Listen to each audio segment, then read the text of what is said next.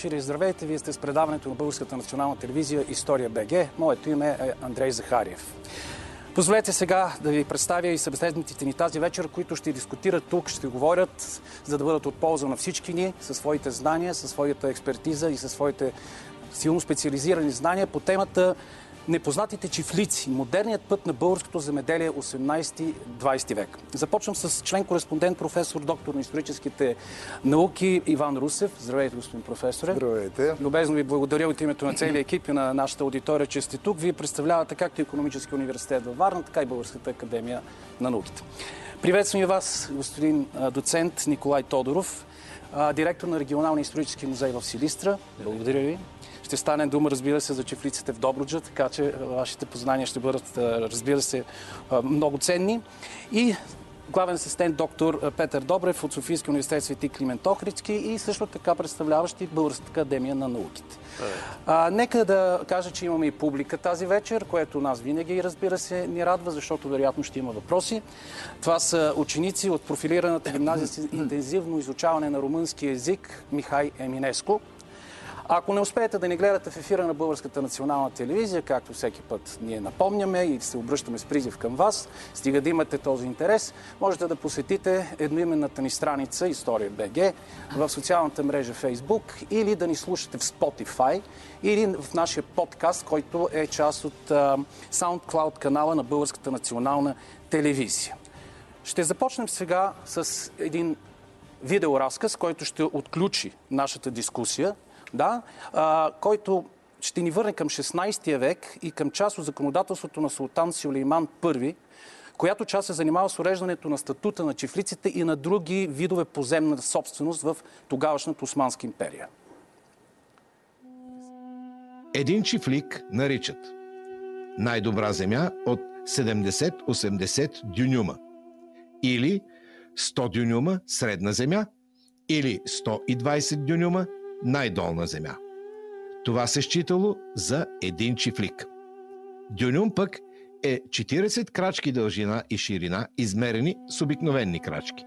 Широчината на пространството на чифлика е 75 аршина, измерени с терзийски аршин. Един чифт в пряк земя се счита земя за обработване от два вола.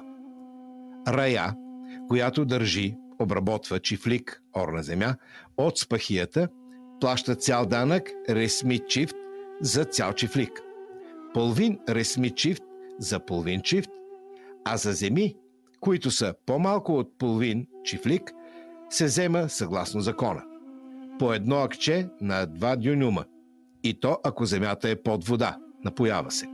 Или е първокачествена и се обработва всяка година и дава доход – Взема се по едно акче за 3 дюнюма, ако земята е среднокачествена, и едно акче за 5-6 дюнюма, ако земята е най-долна. Защото за чифлик се счита 70-80 дюнюма най-добра земя, 100 дюнюма средно качество земя и 140-150 дюнюма най-долна земя. Преди да започнем с дискусията, използвам да представя тази книга, любезно предоставена тук от нашите гости. Всъщност, господин професор е донесе, ако не се лъжа, но моля да, може, моля да кажете какво представлява това издание. Това издание е том 8 на известията на Центъра за стопанско-исторически изследвания. Едно издание, което всъщност имат зад гърба си вече цели 8 тома и което в последните 7-8 години отразява най-доброто в българската стопанско-историческа наука по проблеми на българската стопанска история и балканската стопанска история. Всъщност това са вече близо 220 статии, които са отразени и видими в световно известните бази данни, научни бази данни, да. в това число и на първо място в Скопус така че с удоволствие предоставяме този том, който, пак казвам, е издание на Центъра за стопанско-исторически изследвания и в който и тук присъстващите имаме публикация и не само. Да. Благодаря. Много благодарим за този подарък. Той вероятно ще бъде дарен на някой от нашите активни зрители. Сега да започнем с дискусията за този 16 век, ключов в османската история, разбира се.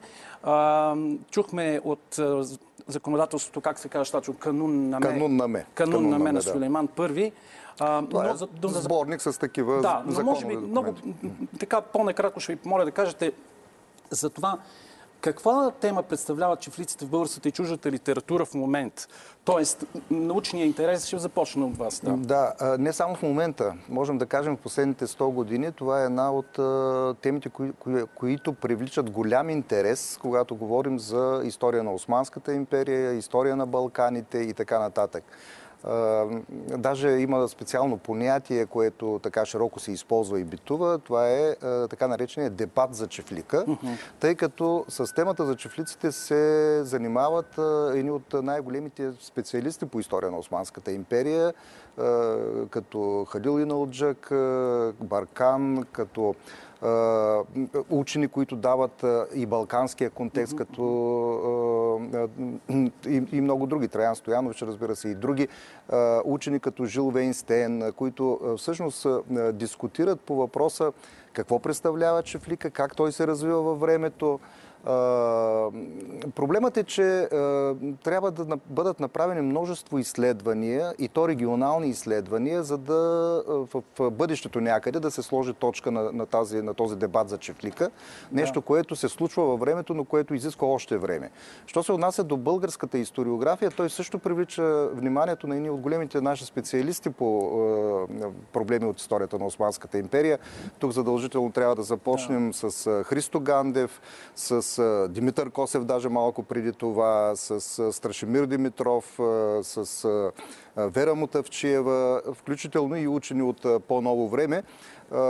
Колегите също вероятно ще допълнят, Да, да. но ще ми се да кажа, че още 50-те години, тогава, когато се налага този, тази марксистска парадигма в българската историография, ние ставаме свидетели на едни много стойностни изследвания от тези имена, които споменах. Един Христо Гандев, например, той отделя близо 10 години, за да изследва темата чефликът през 8... чефлишкото стопанство през 18 век в Виденско. А, Правят се едни от първите преводи на османски документи от а, тогавашните големи специалисти, като Гълъб Гълъбов, като Борис Нетков. Самият Христо Гандев с други учени и историци правят обход в Виденско, за да излезе една, разбира се, добра студия, която от днешна гледна точка вероятно може да бъде нали, не изцяло приета всички нейни тези. Да, защото вие казвате, дебат, има начало. явно- има- Точно, има да, научна да, конфронтация. Да. И вече в по-ново време също колеги от по-новата генерация, но ето колегите също Точно, ще да. допълнят, защото този, тази тема и този дебат продължава и в наши дни. Ами да, към вас тогава доцент Тодоров, после и към доктор Добрев. А, нека да, наистина тук тази ще ни е по-кратичката, защото Да. центъра ни 18-19. Какво представлява османския чифт? Да кажем, че всъщност е чифт флик. Чифт Да, флик да, на, на турски. Това е така наречената система Чифт Хане. Чифт лик, да. а, Всъщност, това е земята, която може да бъде обработена, както и в канун на мето на Сулейман е заложено, както и в последствие влиза като правна норма в закона за земята от 1609 година, която може да бъде обработена с един чифт волове, съответно разпределена спрямо, категор... спрямо качествата на, чифт, на именно, земята. Да. Да, от чифт волове. Да.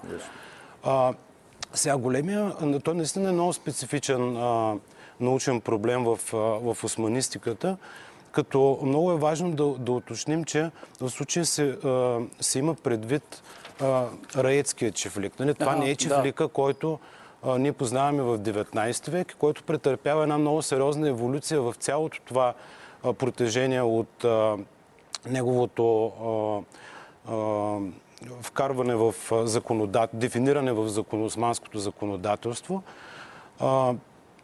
Сега, а, аз бих допълнил като, като важни постижения на, на нашата историография и работите на Вера Мутавчива и Евгений Радушев, особено за 17-18 век, когато вече чифлика изглежда по един друг начин. А всъщност големия проблем в нашата историография а, какъв е характера на това стопанство. Капиталистическо ли е, феодално ли е, но да.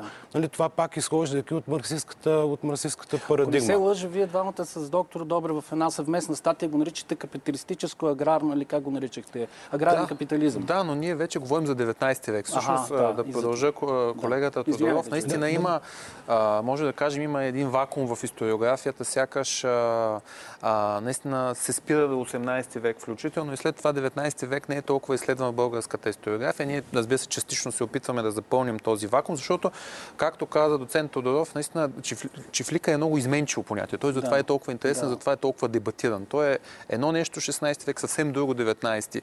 И тази промяна пък ни показва въобще а, същността на Османската империя, защото да. тя е една аграрна империя, разбира се, като в контекста на времето няма каква знае, друга да бъде. Да. И затова е много важен какъв е статута на земята. Кой контролира земята наистина? Дали това е феодален контрол, да. дали минава в частни да, ръце, дали да, отива към капиталистическо развитие. Точно за това е толкова интересен този дебат и толкова показателен въобще за същността на империята. Аз ще ви помоля, да. Само за секунда да уточним понятията, да, защото да. те наистина и понятията във времето се променят. Разбира се. Значи, може би в най-ранния период, и затова пише Вера Мутавчиева, имаме Хасачевлик, в последствие и най-дълго е този рейски чифлик, за който да. стана въпрос. Нали? Това е всъщност чифлика на население на дънакоплатец, който го притежава с тапия. И в последствие, може би в един малко по-късен период, е този аскери чифлик, който всъщност в 19 век прераства в именно това стопанство, което е пазарно Аскери ориентиран. от аскер ли ще дойде? Точно така. Собственици са... Ама те не са само аскери, разбира да, се, но да. това е понятието, което битува в литературата. И оттам вече отиваме в 19 век. Става въпрос за стопанство, което може да е нали, земеделско, животновъдно или комбинирано, което е ориентирано основно към пазара, за това, за което ще говорим най-много. Точно така. И тъй като ние все пак центърът, фокусът на нашето предаване е 18-19 век и 20, разбира се. Сега стигаме до фрагменти от два ключови документа от 19-то столетие, с помощта на които ще започнем разговора за чифлиците по нашите земи през този вече, както стана дума, нов исторически период в Османската империя. Известно ви е султанското желание да се намалят налозите върху бедната рая, живееща в пределите на царството, за което постоянно се е обръщало внимание на надлежните чиновници. Обаче, по-настоящем в румелийските околии съществува един обичай, наречен ангария, според който бедното население от тия околии поред и безплатно засявало нивите по чифлиците на околийските аяни и по време на жетва пак по същия начин жънело и върчеяло храните на тия аяни, като своите работи бедната рая изоставяла и занемарявала – Понеже ние сме се добрали до истински сведения за съществуването на този обичай, излишно става да повтаряме, че желанието на Негово императорско величество Султана е, защото предадените ни от Бога на хранение раи да бъдат закрилени във всяко отношение. Тия, които биха постъпили против желанието на падишаха, ще трябва да бъдат преследвани и наказвани – вече отбелязах в основните глави за пристанищата покрай бреговата линия на България, че пристанището на Бълчик има няколко преимущества пред това на Варна. През 1838 година, когато бяха отменени монополите и премахнати ограниченията за износ, Балчик беше първото пристанище на тази провинция, което беше посетено. То е запазено от най-преобладаващите ветрове и дъното за закотвяне е добро – Ечемикът е добър и продуктивен в тази област и през миналата 1857 година 37 500 квартера бяха натоварени от Бълчик и Каварна за Англия с 4 английски и 15 австрийски кораба. По същия начин 25 000 квартера бяха изнесени през същия период от Бълчик – Да, голямата промяна наистина в имперската економика, економиката на Османската империя през 18 и особено 19 век. Тук нека да, да, да, да, не да штрихирате, просто наистина да обясните синтезирано каква е промяната и ще стигнем, разбира се, до въпроса за държавните монополи върху житната търговия, който беше споменат и от английски автор в, в неговия цитат. Заповядайте. Ами, голямата промяна е на границата между 18 и 19 век, времето на размириците, на минимизираната държавна власт.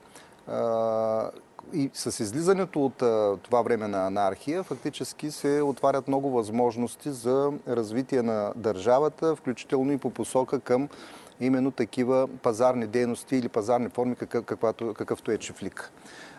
Но, но тук пак можем да кажем, че нали, този отворен дебат за чифлика е, е кога и как точно нали, да търсим. То е ясно общо взето неговото начало, но неговото начало е някъде там. Говорим за този пазарно ориентиран чифлик. Нали? И разбира се, в последствие с влизането в него и на представители от българската нация. Това, за което чухме и в нали, репортажа така че там трябва да го търсим с ликвидирането на еничарския корпус, с, разбира се, с аграрната реформа. Да иземването на, на тези приходоисточници, които спахиите имат. Нали, да. Това се случва. Едното е в 20-те години на, на 19 век. 29 ли беше? 26-та. А аграрната реформа обхваща периода 30-те, 40-те години и на практика продължава до 1858 година, когато е официално санкционирана с закона за, за земите. Да, тук да, разбира се. Всъщност, да. нали, голямата трансформация на, на Земята започва, както професор Русев спомена, по време на, на размириците, но аяните са тези, които проявяват сериозен интерес към Земята.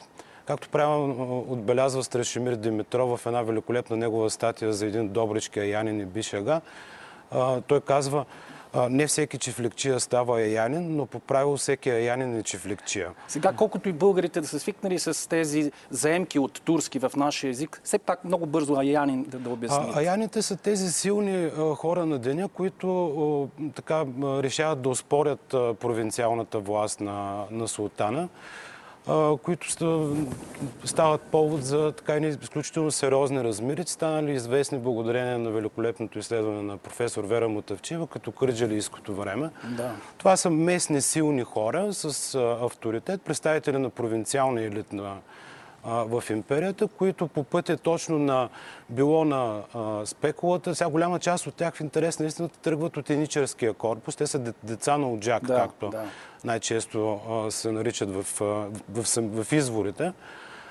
Правят кариера, като в крайна сметка те са неформалните представители на местното население. Те трябва да отговарят на определени критерии, за да заемат този пост, трябва да имат поръчителството на, на местното население, да, бъде, т.е. да бъдат препознати като техни представители и, и техен елит.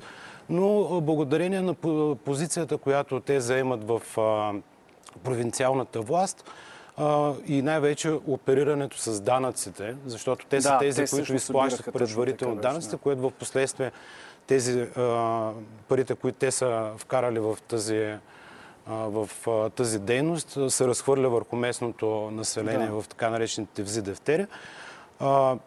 Та тези хора проявяват изключителен интерес към земята, успяват да, да създадат много големи чифлици и да се включат в контрабандата, което нали, а, на този, този етап, за да, на е този е етап няма как да е легална да. а, тази тази търговия. И точно и Бишага е един много интересен пример в тази посока, защото той самия има много чифлица. Не само той, при така... В кой район? В, в Добричко. Добрич, той, да. Това е Добричка Янин, на Хаджилго да. Пазарджик тогава, както да. се нарича града.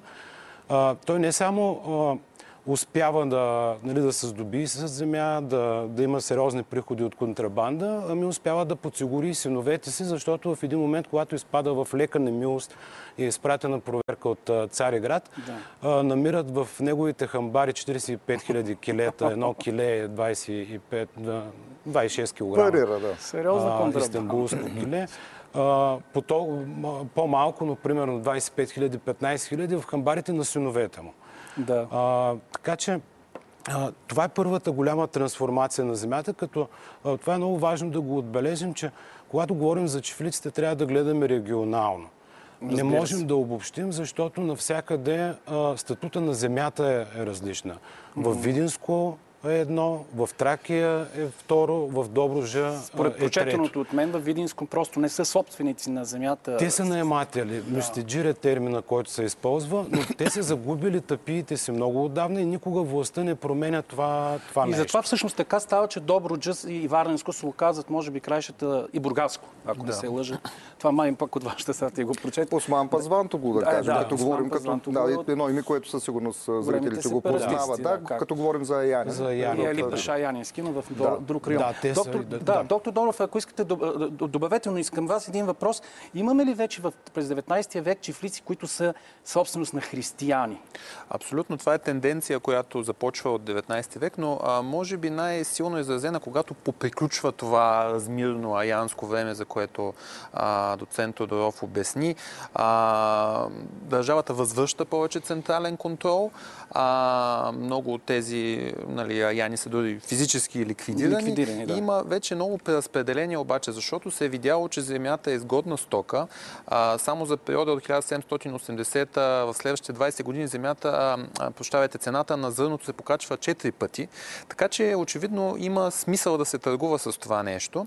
А, а и вие, както споменахте и в началото, в този момент точно и империята много се отваря въобще към външните пазари, а, пада този монопол на търговията с а, зърнени стоки. Как се възползват западните държави, велики сили европейски? Ами те имат процеса? а, глад за, за зърно, въобще за земеделска продукция и точно тук се намесват българите, въобще християните. Те стават този тип посредници, хора, които преди това са натрупали все пак някакъв капитал, най-често от търговия, от овцевътство, Занаяти, започват да купуват земя или да арендуват земя и в последствие да започват вече да търгуват и с тази стока, която произвеждат, земеделската стока, а, с западни пазари, но не само. Вътрешните Да, османски да. пазари О, също да, са много силни, как. поне до, и до Кримската Сигурно война. за Египет се е изнасило много.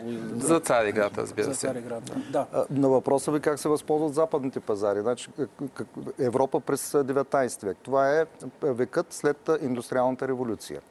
А, отделно, че имаме демографски бунт, нарастване на населението, нарастване на жизнения стандарт вече след индустриалната революция. И а, Европа от една страна голям, за изхранване на това население, разбира се, зърнените храни, Да. голямото търсене. От друга страна а, пазари, по възможност близки пазари, разбира се, освен колониите за колониалните държави, където да се изнася фабричната продукция. Но зърнените храни в един период, особено втората и третата четвърт на 19 век, стават приоритет за развитите западноевропейски държави. И а, а, значи, самата Османска империя е в процес на реформиране. Това става още по времето на Махмуд II. Много силен вече е западният натиск за реформиране на тази държава в а, европейски контекст. Да се отвори. Точно всъщност. така. И нещо, което е било до тогава абсолютно е, задължително векове наред, наличието на монополи, в това число и монопол върху зърнените храни, върху е, вълната и така нататък, 30-те години пада. 1835 година пада монопола върху вълната, е, пада и монопола върху зърнените храни. И имаме един период, който общо взето обхваща няколко години, от 1838, ав, август месец 38 година, до 1846 година, когато Османската империя подписва, или по-точно да кажем, преподписва с 13 държави свои търговски договори. При кой падишах ставаше това? Ами, е, започва при Махмуд II после? и продължава при Абдулазис. А, Абдулазис. При а, Меджид, а, Абдул- Абдулмеджид, извинявайте. Да. Сега, какво е интересното? Значи, тук а, в литературата тези договори много рядко се наричат договори, по-скоро или конвенции, търговски конвенции, или а, капитулации. Защо е това разнообразие? Разбира се, те има такива и в по-ранните. На- Първата такава капитулация или търговски договор е още от далечната 1535 година а, между Франция и Османската империя. Впоследствие се преподписват и така нататък. Защо капитулации? Нали, Едно обяснение на, на понятията. Ами, от, от гледна точка на, на западния свят капитулация е, защото всъщност това са търговски договори, които дават равни на практика условия между съответната западна държава и Османската империя, но западният свят се възползва в много по-голяма степен от тях, отколкото Османската империя. А пък гледната точка на, на изтока на Османската империя, е, че султана, който е духовен глава на мусулманите, няма как да влиза в договорни отношения с а, нали, неверници. Нека сега чуем още свидетелство от 19 век, но вече от втората му половина, че и дори второто свидетелство от самия край на века, в които се говори за постепенното механизиране на производството в чифлиците, на селскостопанското производство, както и за усилията на техните собственици именно в тази посока, да модернизират и механизират. Пишат ни от Сливен, че господин Зафиропул Бей купил сега, наскоро, от фабриката в Линкълн, в Англия, една пародвижна макина за вършение, за да я употреби по чифлиците си, що са около Бургас. Тази макина можала да увърше, когато снопите са още влажни, в 5 минути жито 4 кила цари градски и изважда зърната цели и неповредени. Когато снопите са сухи, очистювала и по-голямо количество. Господин Димитър Бъркалов, който бил закупил чифликът на Халил Пашовите наследници, купил от истата фабрика друга макина за жътва чрез Сенклер, един благороден англичанин, който от няколко време живее в село Ирекли, Месемвренско. Следователно, голяма надежда има, че господарите на чифлиците като гледат ползата от макините за жътва и вършение, осърдно ще си добият такава макина. село Делнебе и Кьойчифлик имат братя Холевич, които принадлежат към редките наши големи и практични земеделци. Те притежават почти всички най-необходими машини и уръдия за едно голямо стопанство. Благодарение на това обстоятелство, а още повече на обстоятелството, че те вземат сериозно участие в труда – могли са твърде много да успеят наченатото от тях дело. Имението им възлиза на повече от 1000 хектара. Особен е тук начинът на стопанисването. Този начин е доста практичен и характерен само за страни с такива условия, каквито са тези на малката част от Добружа, която можахме да посетим. Голямо внимание обръщат и на развъждането на добитък, който беше в твърде завидно състояние. Хергелето им – което най-много отвлече вниманието ни по причина правилната форма и добра конструкция на кончетата и кобилите, заедно с един англо-арабски жребец, възлиза на 120 глави. Имат още 1000 овце от местна порода, които използват звълната и млякото им, и 18 камили, които употребяват за превозване на храните си до пристанището на Каварна, както и за други земеделчески цели. Братята Холевич намират много добра сметка от държанието на камилите в стопанството си, понеже тия животни лесно и ефтино се отглеждат. Вълната, която добиват от тях, употребяват за правение на сукно, шаек, като я размесват совчета. Ами да, вече сме в периода, в който българите се включват активно в чифликчийството. Има вече големи собственици с сериозни хектари земя. Но, професор Русев, ви искахте да нещо да довършите по темата да, да, за зърното. Да, да довършим с тази макрорамка, която се очертава в средата на 19 век. А, така, значи в резултат на тези конвенции или а, капитулации, както и да ги наречем, а, започва тази бурна търговия с а, Западна Европа. А, няколко цифри. всяка година, от 1840 година нататък, всяка година имаме покачване на износът по посока от пазар, българския пазар към Европа с 5-6%.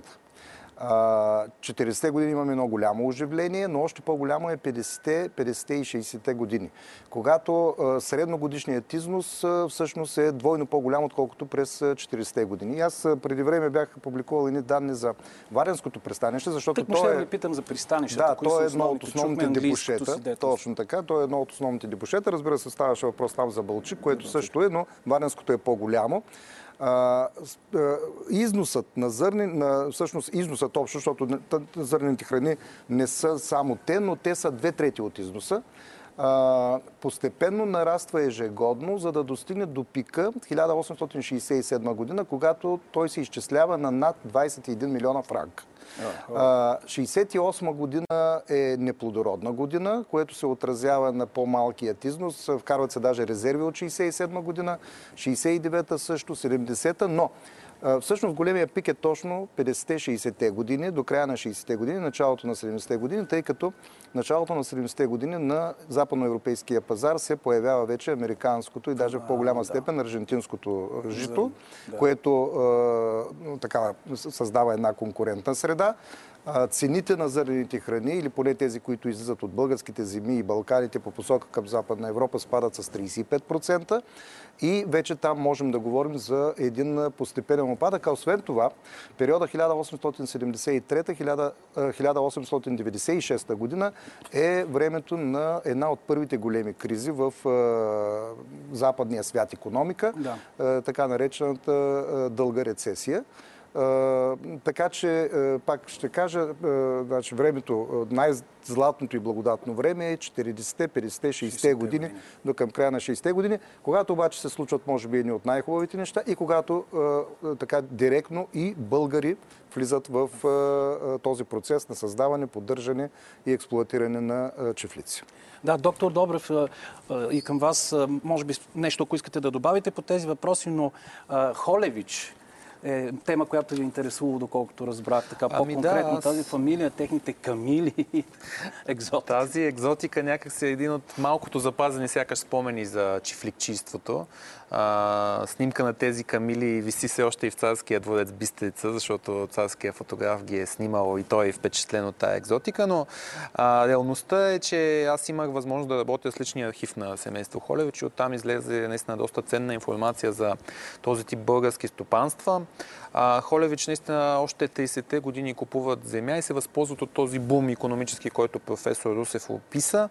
А, и вече към 60-те имат а, около 2500 декара.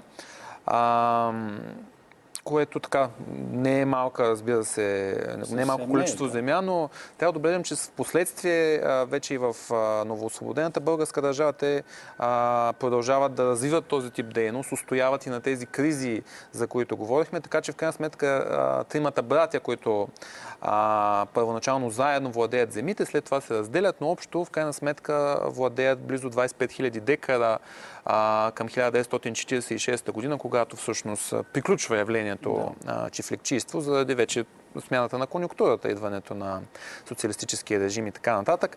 А, но наистина там 50-те, 60-те години те започват, вкарват модерна техника за първ път, вкарват вършачка, парна мелница от, с части за парна мелница от Виена и прословутите камили, наистина. А, в архива не става ясно точно откъде идват, но камилата е била доста разпространено да. а, а, животно в Османската империя, империя, така че да. от тогавашна гледна точка не е било чак толкова нетипично. Но за условията на Добруджа, тази степ реално, когато mm-hmm. тогава е, далеч не е била в днешния си вид, доста е била трудна за употреба, изключително слабо водоснабдена. Слабо с, населена също Много така. слабо населена, да, с суров климат. Камилата се оказва едно полезно животно и наистина... Как издържат на доброджанските студове през зимата? Ами, очевидно издържат. Знаете, пустинята също да, да, вече става доста студено, да, така че издържливо яде, животно. лесно да, се да. отглежда, дава, вълната се използва. Вълната се използва, млякото даже се ползва. Сега, разбира се, с модернизацията продължава и механизацията продължава, така че вече в началото на 20 век камилите и дори в рамките на чифлика остават като екзотика. Просто се отглеждат като емблема на рода, а вече за селскостопанската работа се ползват преимуществено машини. Но камилите си остават до въпросната 46-та в чифлика. А, доцент Тодоров, да, ако искате каквото добавете, но искам и този въпрос да, да, да задам към всички ви всъщност. Все пак да, да, вече да кажем каква е структурата на тези чифлици от този период, устройството, конституцията, да. така да се каже. Ами, да, само ще допълня за Холевич, че а, Хажиш Жечо към 1945 година а, чифлика му, който той не е регистриран като чифлик в османската документация, християните големите им стопанства не са регистрирани като чифлици. Това най-вероятно е обвързано точно с, а, с факта, че те владеят земята, не са собственици на да, земята, да. защото а, аскери чифлиците, тези, които аз съм работил през 19 век, точно е сахип на чифли, т.е. Той, той, той е собственик на, на чифлика. Но той има 720 дюнюма към 1945 година, а, докато а, валията на Селистра Саид Паша има а, 300, 300 декара. Това е важно да кажем, че това е една целенасочена политика на Османската империя от, 40, от 1940 година нататък. Във всеки, те много наистина осъзнават каква а, а, каква е ролята на земеделието в имперската економика и насочват много сериозни усилия в тази посока.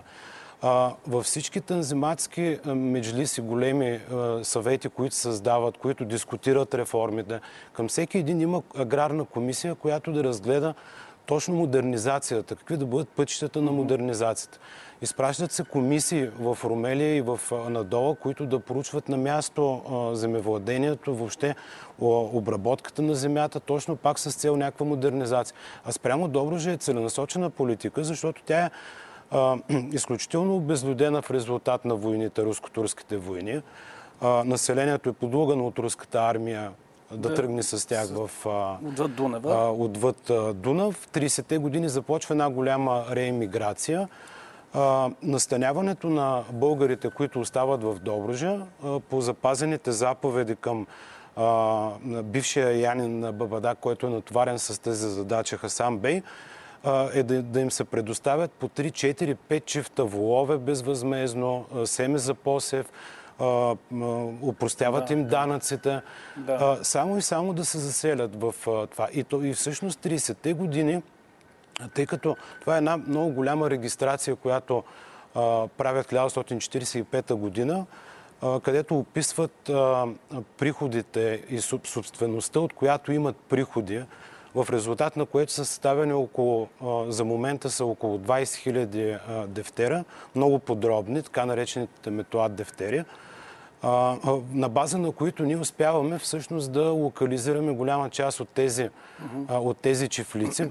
И при условие, че той има земя, тя в, в Добръжа много често е съчетана с къшла, което най-вероятно означава, че първо е създадена къшлата и по пътя, тъй като християните нямат друг начин за здобиване с земя, освен покупко-продажбата и лихварството. Вече малко по-късно, 60-те години, има достатъчно лихвари, които минават по този път с, при здобиването с земята, но в крайна сметка това е също важно да го отбележим, че а, а, българските чурбаджи през възраждането са еквивалента на яните всъщност. Така. Те са точно така. Затова тук въпросът е, може ли да се каже, че тези хора вече, българи, християни, които имат тази собственост, са а, част от стопанския елит, поне на някакво ниво в империята. И другото е, създават ли се социални мрежи между тях? Да, не само можем да кажем, а всъщност тези хора а, и еволюцията, която претърпяват, защото те не, не просто имат а, чифлици, а, еволюцията, която претърпяват в последствие, те са част от големия имперски елит. А, елита по дефиниция е малка група, но с голямо влияние. По класическата дефиниция на Питър Бърк и, и следващите автори, които се занимават с това. Ние не трябва да търсим а, при българите нали, някакво множество, да. А, всъщност това е една много малка група, много влиятелна група, която се вписва много добре в османския елит и има влияние в този елит. Много сериозно влияние и не случайно именно на тези хора ние в крайна сметка възлагаме най-важните национални задачи, като примерно църковната да, борба. Да. Те изнасят църковната борба да. и в същото време в историографията и по инерция до ден днешен те са лошите. Нали? Да, така. Да. Сега знам, че искате да кажете още нещо, но тук моля ви да, да уважим нашата публика учениците от професионалната гимназия с интензивно изучаване на румънски язик Михая Еминеско. Има ли някой, който има желание? Да, моля, представете се към микрофон. Кристи, Кристиян Милтенов от 10-ти Я клас от румънската гимназия. Искам да попитам, защо, кое е по-добре за хората а, през, а, в а, Чифлика, нали, да работят в Чифлици или да работят а, в собствените си нали, имоти. И другият ми въпрос е също свързан с това дали им се опрощават ня... някои част от данъците или не. Тук може би ще ви кажа веднага собственост и владеене пак, че са различни. Може би на въпроса не знам да... Не. Професоре, вие? Ами, сега, пак по една инерция от марксистската ни историография и въобще наука, да, да, да го кажем така, е насъдено мнението, че наемният труд е форма на ниско доходен, форма на голяма експлоатация и така нататък. Което обаче в това време не винаги е така. Сега наистина може би да кажем, че в чефлиците се ползва в голямата си част именно такъв наемен труд. Говорим за 19 век, значи в по-рано време, пък и по-късно пак има нали, и други форми, изполичарство, кисемджийство и така нататък. Може би няма да има време да ги обясним. Но, особено средата на 19 век, особено 60-те години, Особено при по-големите чифлици, всъщност имаме случаи, когато наемният работник получава никак не малка рента. И тук колегите бяха изследвали един чифлик. Всъщност, пак да, да кажем и за българското участие в тях. Значи, голямата част от тези чифлици, те може да са собственост, собственост на, да. на, на, на, на, на османлия, на мусулманин, на, на турчин, нали, да го кажем. Но всъщност българите, които вече така са, или поне те предприемчиви българи, които влизат в, по-активно в модерната стопанска дейност, се включват като арендатори. И такъв е случая с два чифлика в Бургаско. Те може би и колегите ще допълнят които са собственост на Халил Паша, Халил Рефат Паша, но който е арендуван от Димитър Бракалов. Димитър Бракалов, търговец, предприемач от Калофер, с много тесни връзки в Цариград, с Христо Тъпчелещов, друга голяма а, видна фигура, точно нали, в, в контекста на, на елита, за който говорихме. И което, което всъщност е интересно, че Христо Тъпчеле, значи те създават командитно дружество. Те познават, по това време вече имаме действащ търговски закон. Османски търговски закон, който е почти буквален препис на френският код и комер, да. комерс от времето на Наполеон и така нататък. И познават тези модерни търговски структури. Тъпчелещов дава парите по принципа на командитното дружество. Димитър Бракалов е този, който организира дейността. И всъщност какво се оказва, че там имаме поне в един от чифлиците средна, средна надница годишна над 1200, 1200 гроша. Да, да, да чуем и, и да. благодаря да чуем и доктор Добре. Ще помоля Тодоров всъщност изследва тези данни, така, така че по-добре той да, да каже. Да, Само ще ви помоля да е събрано, за да, да продължим нататък. Става въпрос за това, че въпросните метода дефтери, които споменах преди малко, в чифлицата има регистриране на емните работници, било постоянно или временно наети успяваме да ги диференцираме и тяхното заплащане в 40-те години на 19 век въобще не е ниско.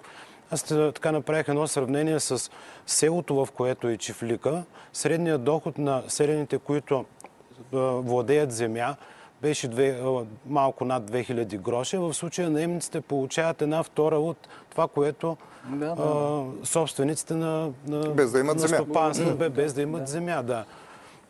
Така че това с заплащането е един въпрос, който трябва да бъде така по, по-сериозно изследван и да не се обобщават, защото примерно в Видин наистина е много отчаява. Видим Кюстендилско, където след освобождението минава комисията. Софийско, Софийско в Македония, но те са много специфични. Специално Видин, те нямат тъпи. Там цели да. села са, а, а, в дефтерите са описани кой владее с тъпия и че те са наематели на земята и плащат два пъти данък. Един път на държавата, един път на наемателят. Така да. че наемната работна ръка в тези райони, като Тракия и като Добружа, Където не е никак, никак, да, да. никак ниско платена. И не може да става въпрос за експлуатация по никакъв да. начин. Всъщност има даже сериозно, сериозен приток на работна ръка точно към Добруджа, защото там има условия, има добри заплати. В хиляди българи от по-неплодородни зони или в зони като Видинг, където, както колегата обясни, чисто социално-економическите условия не са изгодни, хората предпочитат да отидат в Добруджа, търсене на по-добро препитание. Затова някой, само да допълня, наричат българската Калифорния, защото да. тя се буквално се колонизира. Там хората търсят ами, по-добри условия. Ето, че по най-естествен начин, разбира се, стигнахме до чифлиците като форма на земевладение в България, до техния облик и състоянието им като стопанства през първата половина на 20 век. Ще минем през един видеоразказ отново и ще преминем към този дял на разговор. Само 2 км северо-западно от гара Бойчиновци, която е възел на железопътните съобщения Враца, Фердинанд, Видин и Лом – като оазис сред пустинята изпъква китна градина от най-разнообразни култури, прошарена с величествени сгради. Това е създаваното от ред години при най-неблагоприятни условия стопанство, наречено Минкова махала, което от примитивна воденица, ползваща водите на река Огоста, беше станало гордостта на модерното българско земеделие. Доколко този образцов чифлик бе привлякал вниманието на културния свят у нас, се вижда от безчетните описания за него, поместени в ежедневниците, ту в отделни брошури. Галчев усети, че го взема някаква сладка, безпричинна радост и пришпори коня. Не измина и стотина крачки в тръс, той пак поспря коня. Пред очите му се откри целият исиоренски чифлик. Той по-рано беше го виждал, но от другата страна, от към границата. Отсам, както го гледаше сега, чифликът имаше съвсем друг вид. Той беше близо до границата, мястото там постепенно се издигаше и всичко се виждаше като на длан. Най-напред личеше голяма бяла къща и пред нея, точно по средата, високо зелено дърво. Същото той дърво, върхът на което се виждаше отдалеч. По-долу, оградени с бели каменни довари, се виждаха няколко овчи саи с каменни стени от камюк, с два-три еднакви и квадратни входа, които се чернееха като дубки на кафес. Имаше и други постройки. А по-настрана, където като грамаден пръстен се извиваше околчестата ограда на Хармана, се издигаха два съплъка. Единият по-нисък, с бяла скорошна плява, другият потъмнял, олегнал, висок като планина. На очите на Галчева се връщаха все към бялата къща. Тя имаше чердак и пред чердака беше високото дърво. Наоколо беше поле. Нямаше нищо друго, освен трева и бурени, и може би за той това дърво изглеждаше необикновенно високо, самотно сред широкия хоризонт, устремено към небето.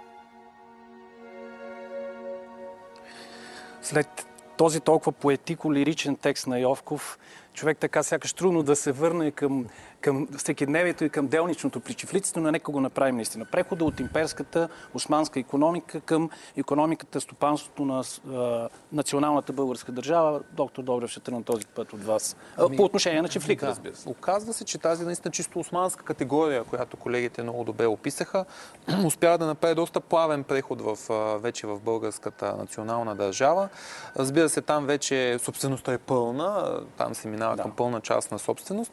И а, в определени зони, като Добруджа, както казахме, но и Бургаско също, а, в отделни случаи в Плевенско, Ямбулско, Разградско, се а, запазват и се доразвиват много а, успешни чифлици, можем да кажем. Много от практиките от, от, от времето на Османската империя. Да, тази, тази тенденция към модернизация, към механизация, този тип а, земеделската продукция да е предимно за износ, да се ползва наемен труд, да се съчетава а, зърно производство с някаква форма на животновътство също, на капиталистическа основа, наистина се запазва и това са, можем да кажем, модернизационните анклави в българското земеделие, защото а, да бъдем честни, то си остава доста нереформирано, предимно дребно, да. селско, така с примитивни... Да, да, но знам, че вие самият термин аграрен капитализъм, мисля, че го...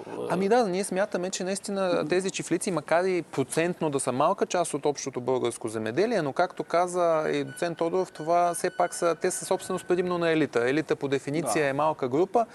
А, това не значи обаче, че те не са влиятелни. Напротив, чифликчиите запазват изключително не просто економическо, а и политическо присъствие в новата българска държава. Споменатия Димитър Бакалов или Бакалов е активен в Бургаско, той е кмет известно време на града, да, да. в различни други економически предприятия е активен.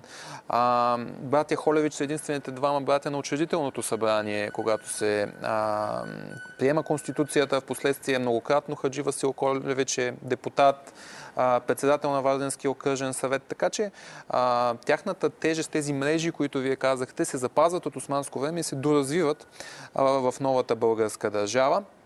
А, да, Добруджа може би е най-характерният пример, но uh-huh. както и в а, видеото се видя и на други места, като например Минкова махала, Монтанско, а, както казахме, Ямбулско също има примери за много да, успешни да. чифлици. Например, рода Пенчеви тръгва първо в Северна Добруджа с чифлици, но покрай това, че областта в крайна сметка остава в румънската държава, се местят в Ямбулско да. и разширеното Даже семейство има над 6000 декара. До 46 година мисля, че има все още много румънци, които са собственици на, на, на чифлици в Добруджа. Ами това се случва До по, по малко по-сложни причини, защото знаете в междувоенния период Южна Добруджа е в Румъния, да, А, след това се връща в българската факт. държава и наистина някои румънци запазват собственост до аграрната реформа да. 46-та година. И после има едни сложни преговори между вече социалистическа и България и Румъния, какво да се случи да. с тези земи. Продължавайте но... както желаете, господа, но все пак един въпрос към вас, професор и после и доцент Оров. А, има ли динамика през десетилетията на 20 век до 44-та година, разбира се, както е ясно, в динамика в развитието на чифликчийството? Ами, а, а, със сигурност да, но ние трябва да почнем още в този преход, който се извършва сега, термина, който се използва е аграрен, аграрен преврат. Нали, говоря за минаването към националната държава наистина там има смяна на собствеността, турско население, което напуска, българско, което освоява Някои и така купуват, нататък. други ги присвояват. Точно така, но пак в този период трябва да кажем, че все пак нашата държава и в този много ранен период полага нужните грижи. Значи имаме два закона. Имаме два закона, които са за защита интересите на земеделското население в господарските и чефлишките земи. Единият, да. който е от декември 1880 година и другият, който е от февруари 1885 година, все по време на либералните правителства, правителството на либералната партия които всъщност показват, че държавата е заинтересована да няма такъв, т.е. да се регулира, да не е стихиен този процес, да се защитат интересите на, на, на, на стопаните и въпреки това обаче, разбира се, не липсват и дали, злоупотреби и, и прочие и прочие. Но е, факт е, че това постъпателно развитие на Чефлика като модерно аграрно стопанство във времето от, преди е, 1878 и след това е факт. То продължава и в 20 век вече на въпроса ви въпреки а, нали, големите а, кризи и войни, които съпъстват първата половина на века, нали, поредицата от войни, конкретно за Добружа трябва да имаме предвид, че повече от 20 години тя преминава в границите на... Да, на, говорим за Северна Добружа, разбира се. Да. Това със сигурност води до проблеми. Но но развитието, поне според мен, е постъпателно и тези стопанства си остават като едни модерни, пазарно ориентирани стопанства в голямата си част или поне, големите такива. Такъв е резултата, с който стигаме до фактически средата на 40-те години. 40-те. Доцент Тодоров, да, въпросите са ясни. Просто Българите влизат в, и започват да изграждат а, държавата си след 1978 година с много сериозно натрупа не само политически, ами и економически опит. Нали, те не тръгват от нулата, напротив. тук, според мен е важно да отбележим, че 30-те години е може би така сериозната модернизация в, а, а, в чифлицата. И споменатите от доктор Добрев а, чифлик на Пенчеви в Воденичен и Ямбулско, там е много, много хубав примера, че преди да се закупят модерната земеделска техника от Англия, сина е изпратен в, в Англия, в фабриката, на място, месеци наред, да се обучава на техниката и в последствие, когато той се връща и вече в Чифлика имат притежава тази модерна за времето си техника, той може да я стопанисва, защото в този късния етап на модернизацията, особено в Дунавския вилоет при Митхат Паша, нали, там големия проблем е този. Нали, той като един истински реформатор купува а, модерна техника, но всъщност големия проблем е как се стопанисва тази техника и, и дали въобще може да бъде, да, как, да бъде как използвана. Така, че... А как всъщност като е закупен от самия Митхат Паша как се раздава тази техника? А, тя, не се, той, той купува за чифлика, който изгражда образцов чифлик. Да, но и не само. Не само, не в последствие само, това, да. но той, той ги връща с Райфай, да. значи, вземайки пари от Райфайзеновата Ако позволиш само за секунда, да. 1866 година всъщност е първото закупуване на такава парна вършачка, която всъщност се закупува межлиса на, на Дунавския вилает, да. нали, с цел да се ползва въобще. Паралелно с това се създава този образцов чефлик, закупува се за него техника, също вършачки и тогава е този проблем. Значи те закупуват парна вършачка, оказва се, че няма кой да, да я управлява. Да. Връщат я, те закупуват от галац, връщат я да. и, и я заменят с 7 конски. Да. Но въпреки това продължава този процес на закупуване на техники. Това са вършачки, плугове, Нали, говорим за парни, това е и, и жатварки. И, и ги разпращат, разпращат ги по всички санджаци. Пък нали? 30-те години, 40-те на 20 век, образцово село, нали така беше. В... Но сега да. вече ще ви помоля, наистина, знаете как е с времето към обобщителни думи от вашия тръг на доктор Добрев. Ами, а, да, непознатия чифлик бяхте озаглавили. Определено това е едно особено понятие. Чифлика така малко между града и селото, защото едновременно е населено, пък е място на модернизация, на нови технологии. А, незаслужено наистина неглижирано, защото интересен пример наистина за а, навлизане на модерното, за модернизация в българското общество. А, но и от гледна точка на стопаните, като че ли тяхната история си заслужава да се разкаже, защото, а, както и примера на доцент Стефан Тодоров за обучението в Англия, това са хора, които са били изключително отдадени на земята. Да. Това не са румънските чукои, които притежават земя в Румъния, но живеят в имението в Париж да, и не да, посещават да. никога и просто прибират рентата. Това са собственици, които наистина всичко минава през ръцете им. Те са изключително отдадени, влюбени дори бих казал в земята. Едни от най-така човешките писма, които съм попадал са на а, Захари Холевич, който а, такава му е съдбата, че участва във всички войни. А, Балканска между съюзническа първа световна, но от всички възможни фронтове, които посещава, а, бие се и за българската и румънската армия, постоянно въпросите му към съм вкъщи не са за нещо друго, за земята. Да, да, да, Той просто мисли за земята, за животните, за имената на животните.